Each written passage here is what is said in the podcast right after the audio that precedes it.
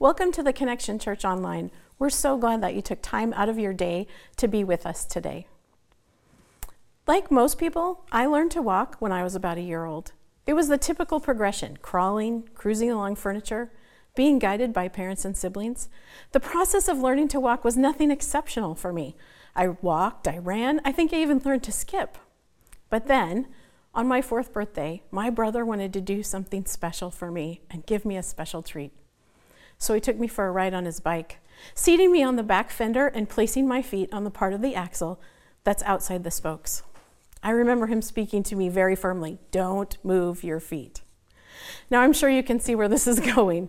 At some point, my foot slipped, and I ended up in the ER getting 18 stitches in the back of my heel. Because of where those stitches were, they had to immobilize my foot with a cast, and I wasn't allowed to walk on the cast. No one really wanted to show a freshly four year old how to use crutches, so it was back to crawling or being carried for me. And I'm sure I was carried a lot between my parents, my six older siblings, including that one brother who was dealing with a lot of feelings about the whole situation.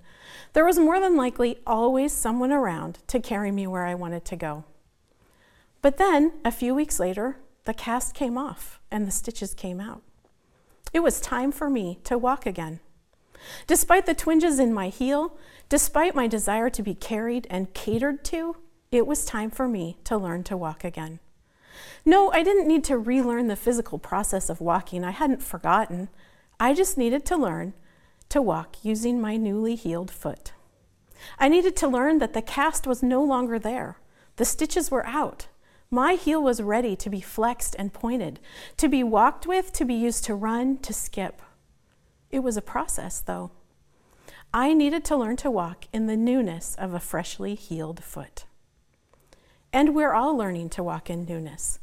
We've been in this series called All Things New, learning about God's love for us, learning about His care and His calling on our lives, learning that He is doing a new thing. So, how do we learn to walk in that newness? How do we learn to embrace the things God is doing in our lives? To wait patiently for them when nothing seems to be happening, to move forward in them when they do happen, and to have faith in the waiting and respond to all He has for us. How do we learn to walk in the newness the Lord gives us and not be defined by our stitches and our casts, our brokenness and our wounds? How do we walk in newness? If you have your Bible, would you grab it and turn to Psalm 126? Psalm 126 gives us a pattern we can use as we learn to walk in the newness the Lord is making in our lives. It starts like this When the Lord restored the fortunes of Zion, we were like those who dream. Then our mouth was filled with laughter and our tongue with shouts of joy. Then they said among the nations, The Lord has done great things for them. The Lord has done great things for us. We are glad. Restore our fortunes, O Lord, like streams in the Negeb. Those who sow in tears shall reap with shouts of joy. He who goes out weeping, bearing the seed for sowing, shall come home with shouts of joy, bringing his sheaves with him. You see, in Psalm 126, the people of God begin by rejoicing in what the Lord has done for them. Look at verse 1. When the Lord restored the fortunes of Zion, we were like those who dream. We were like those who dream. This is like saying, we couldn't even believe our eyes. This is so wonderful. It must be a dream. Are we dreaming? And then verse 2 goes on. Then our mouth was filled with laughter, and our tongue with shouts of joy. Then they said among the nations, The Lord has done great things for them. So the people of God were so filled with joy, with laughter, with a sense of this is so wonderful, we must be dreaming, that they couldn't hold it in. Even the people around them, the other nations, recognized something amazing had happened. Look at the end of verse 2. Then they said among the nations, The Lord has done great things for them. And in verse 3, the people of God respond in affirmation The Lord has done great things for us. We are glad. So, our first step in learning to walk in newness is to remember and rejoice in what the Lord has done for you. There are so many glorious stories of what the Lord has done. stories of healing, of forgiveness, of restoration, of salvation. The list goes on and on. We remember these things, we rejoice in them. We use the memory of those experiences to get us through the times in between. We rejoice in the amazing gift of salvation. Romans 5 8 says, God shows his love for us in that while we were still sinners, Christ died for us. And 1 Corinthians 1:18 tells us, "For the word of the cross is folly to those who are perishing, but to us who are being saved, it is the power of God." The cross is the active power of God, coming to save, to heal, to drive out demons, to redeem us from sin's power. We remember and rejoice in this amazing, powerful, free gift given to us by the grace of God, not because of anything we have done. Titus 3 3 through 7 explains it this way For we ourselves were once foolish, disobedient, led astray, slaves to various passions and pleasures, passing our days in malice and envy, hated by others and hating one another. But when the goodness and loving kindness of God our Savior appeared, He saved us not because of works done by us in righteousness, but according to his own mercy, by the washing of regeneration and renewal of the Holy Spirit, whom he poured out on us richly through Jesus Christ our Savior, so that being justified by his grace, we might become heirs according to the hope of eternal life. We remember and rejoice in the goodness and loving kindness of our Savior we rejoice in being set free from our being slaves to our various passions and pleasures, even if we haven't yet fully experienced that freedom. And that brings us to the second step in learning to walk in newness. Look forward with faith to what God will do. Even as we remember and rejoice in what the Lord has done for us, we don't want to get stuck there in the past. We look forward with faith to what God will do in the future. Look at verse 4 of Psalm 126. Restore our fortunes, O Lord, like streams in the Negeb. You see, verse 1 remembered a time when God had restored them. And now in verse 4, they're asking him to restore them again.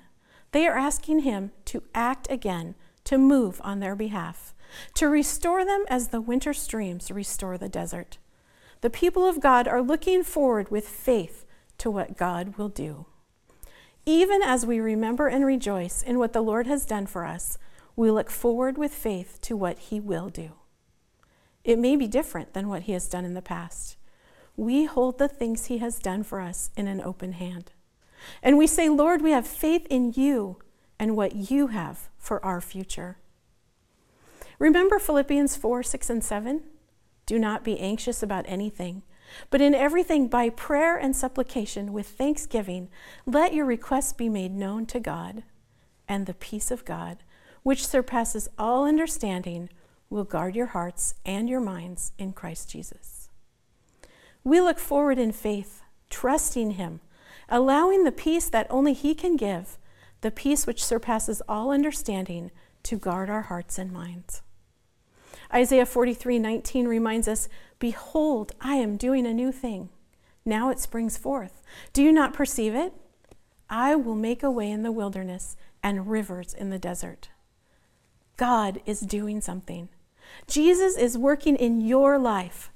The Holy Spirit is bringing you the comfort of his presence. Watch for these things. Look forward to them with hopeful expectation, knowing that they may not show up in the way that you expect them to.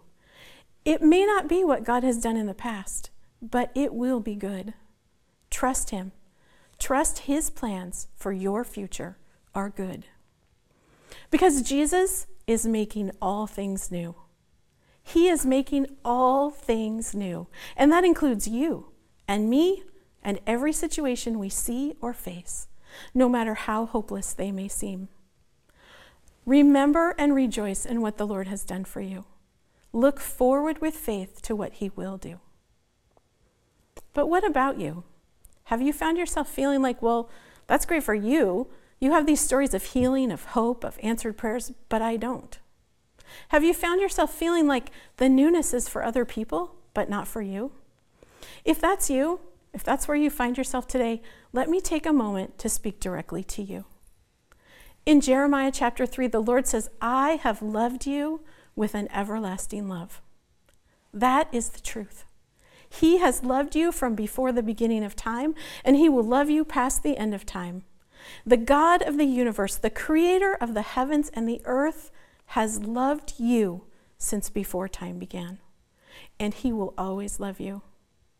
Jesus explains this again in John chapter 3 when he says, For God so loved the world that he gave his only Son, that whoever believes in him should not perish, but have eternal life.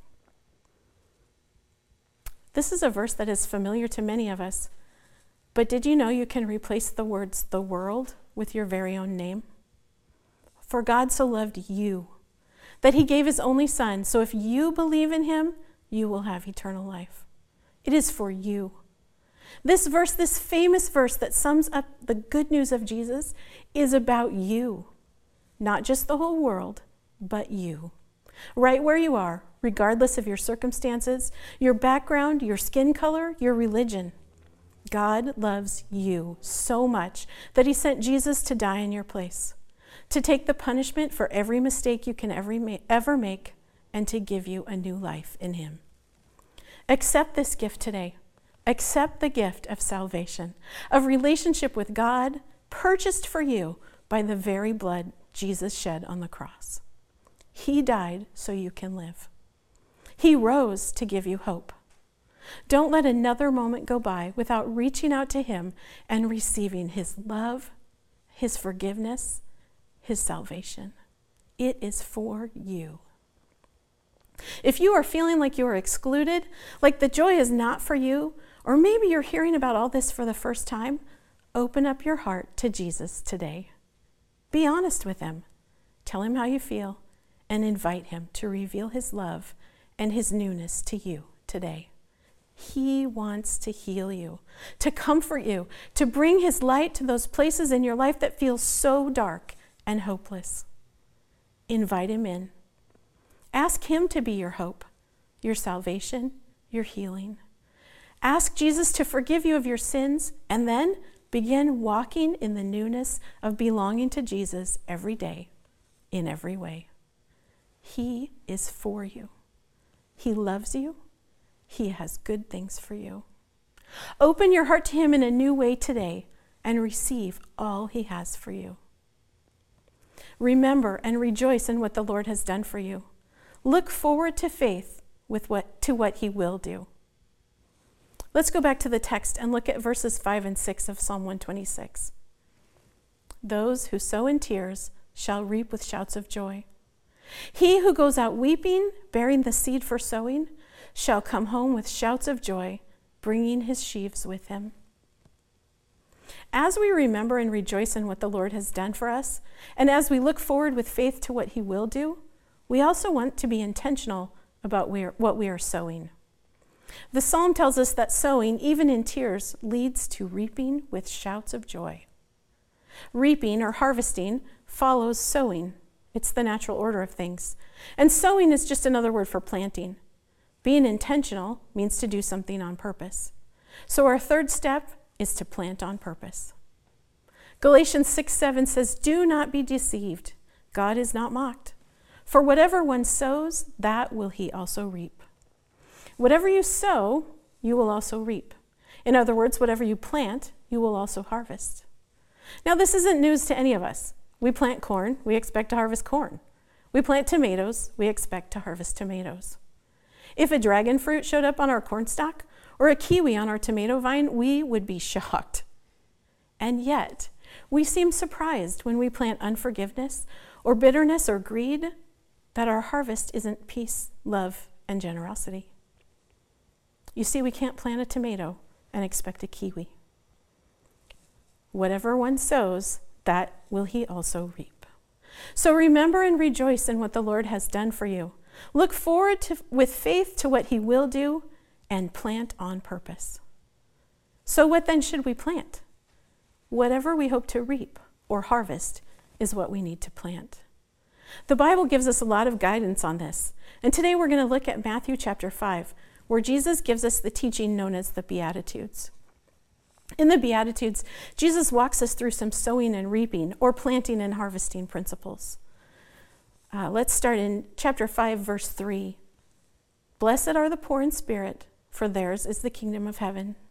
Blessed are those who mourn, for they shall be comforted. Blessed are the meek, for they shall inherit the earth. Blessed are those who hunger and thirst for righteousness, for they shall be satisfied. Blessed are the merciful, for they shall receive mercy. Blessed are the pure in heart, for they shall see God. Blessed are the peacemakers, for they shall be called sons of God. Blessed are those who are persecuted for righteousness' sake, for theirs is the kingdom of heaven. Blessed are you when others revile you and persecute you and utter all kinds of evil against you falsely on my account. Rejoice and be glad, for your reward is great in heaven. So, being poor in spirit means we acknowledge our need for God, our reliance on Him. It means we are planting humility, reliance on, and surrender to our Savior. And we are going to reap or harvest being a part of His kingdom. Romans 14 defines this kingdom as righteousness, peace, and joy in the Holy Spirit. That is the harvest we can expect as we plant humility, reliance on, and surrender to Jesus. It is what God will grow in us as we learn to rely on Him more and more, to surrender to Him more and more every day. As we plant our reliance on Him, the harvest will be more and more of His character, His qualities growing in us. When we plant a hunger for righteousness, for doing the right thing, for being part of reconciling the wrongs, the hurts in this world, we are promised a harvest of being satisfied. In other words, God promises that as we seek righteousness, as we seek becoming more and more like Him and bringing His love to the world, He will make it happen. When we plant mercy, we are promised a harvest of mercy. As we seek God and ask Him to help us show mercy, to help us forgive, to help us love, to help us be instruments of His peace, He has promised us a harvest of mercy, of forgiveness, of peace. He will do it. Sowing mercy yields mercy. God will bring it about. He does it, not us. Just as in a garden, we can plant the seed, we can water the soil and fertilize the plant, but only God can cause the plant to grow and yield fruit. We plant on purpose and we trust God to bring the fruit. This principle of sowing and reaping, of planting and harvesting, is huge. It affects every part of our lives our relationships, our jobs, our inner thought life. Being aware of what we are planting, planting on purpose, and trusting God with the outcome has the potential to change your life in ways you can't even imagine. So ask Him today Lord, what would you have me plant? How can I dig deep and surrender to you more and more in everything I do? What harvest do you want to bring in my life? Remember and rejoice in what the Lord has done for you. Look forward with faith to what He will do. Plant on purpose. Over the next day or two, take out your journal or start a note on your phone and pray through these pattern pieces. Remember and in, rejoice in what the Lord has done for you. Look forward with faith to what He will do. Plant on purpose. And then make some notes about what the Lord has done for you, what you can hang on to in the in between times. Spend some time thanking Him for the ways He has moved in your life and the lives of your loved ones. Then, write down some situations you are looking at in faith, places where you need God to show up, and spend some time in prayer placing those things at His feet. Surrender to Him, trusting that He will act and He will let you know when and if He wants you to do something about them. Finally, spend some time with the Beatitudes or the fruit of the Spirit in Galatians 5 or Micah 6 8 or even Psalm 126, asking the Holy Spirit to reveal to you what He would have you plant. Make some notes about this too Trusting the Lord will bring the harvest as you continue to seek Him and surrender to His love daily. Remember, He is the Lord of the harvest. And then every few weeks, revisit this list, updating it, praying over the things the Lord reveals to you. And as you process these things, as you learn to walk in newness, remember this encouragement from Galatians 6 9. Let us not grow weary of doing good, for in due season we will reap if we do not give up. Let's pray. Lord Jesus, we are so grateful for all the ways that you have moved in our lives, from saving us from our sins to sending the Holy Spirit to fill us, to all those individual miracles and healings that we've each experienced. We thank you for moving in our lives, and we look forward with faith that you will continue to move, that you will continue to heal us, to work in our lives, to bring our situations closer to wholeness. Help us, Lord, to know you better, to follow you more, and to hear your word as we seek to plant on purpose. Amen.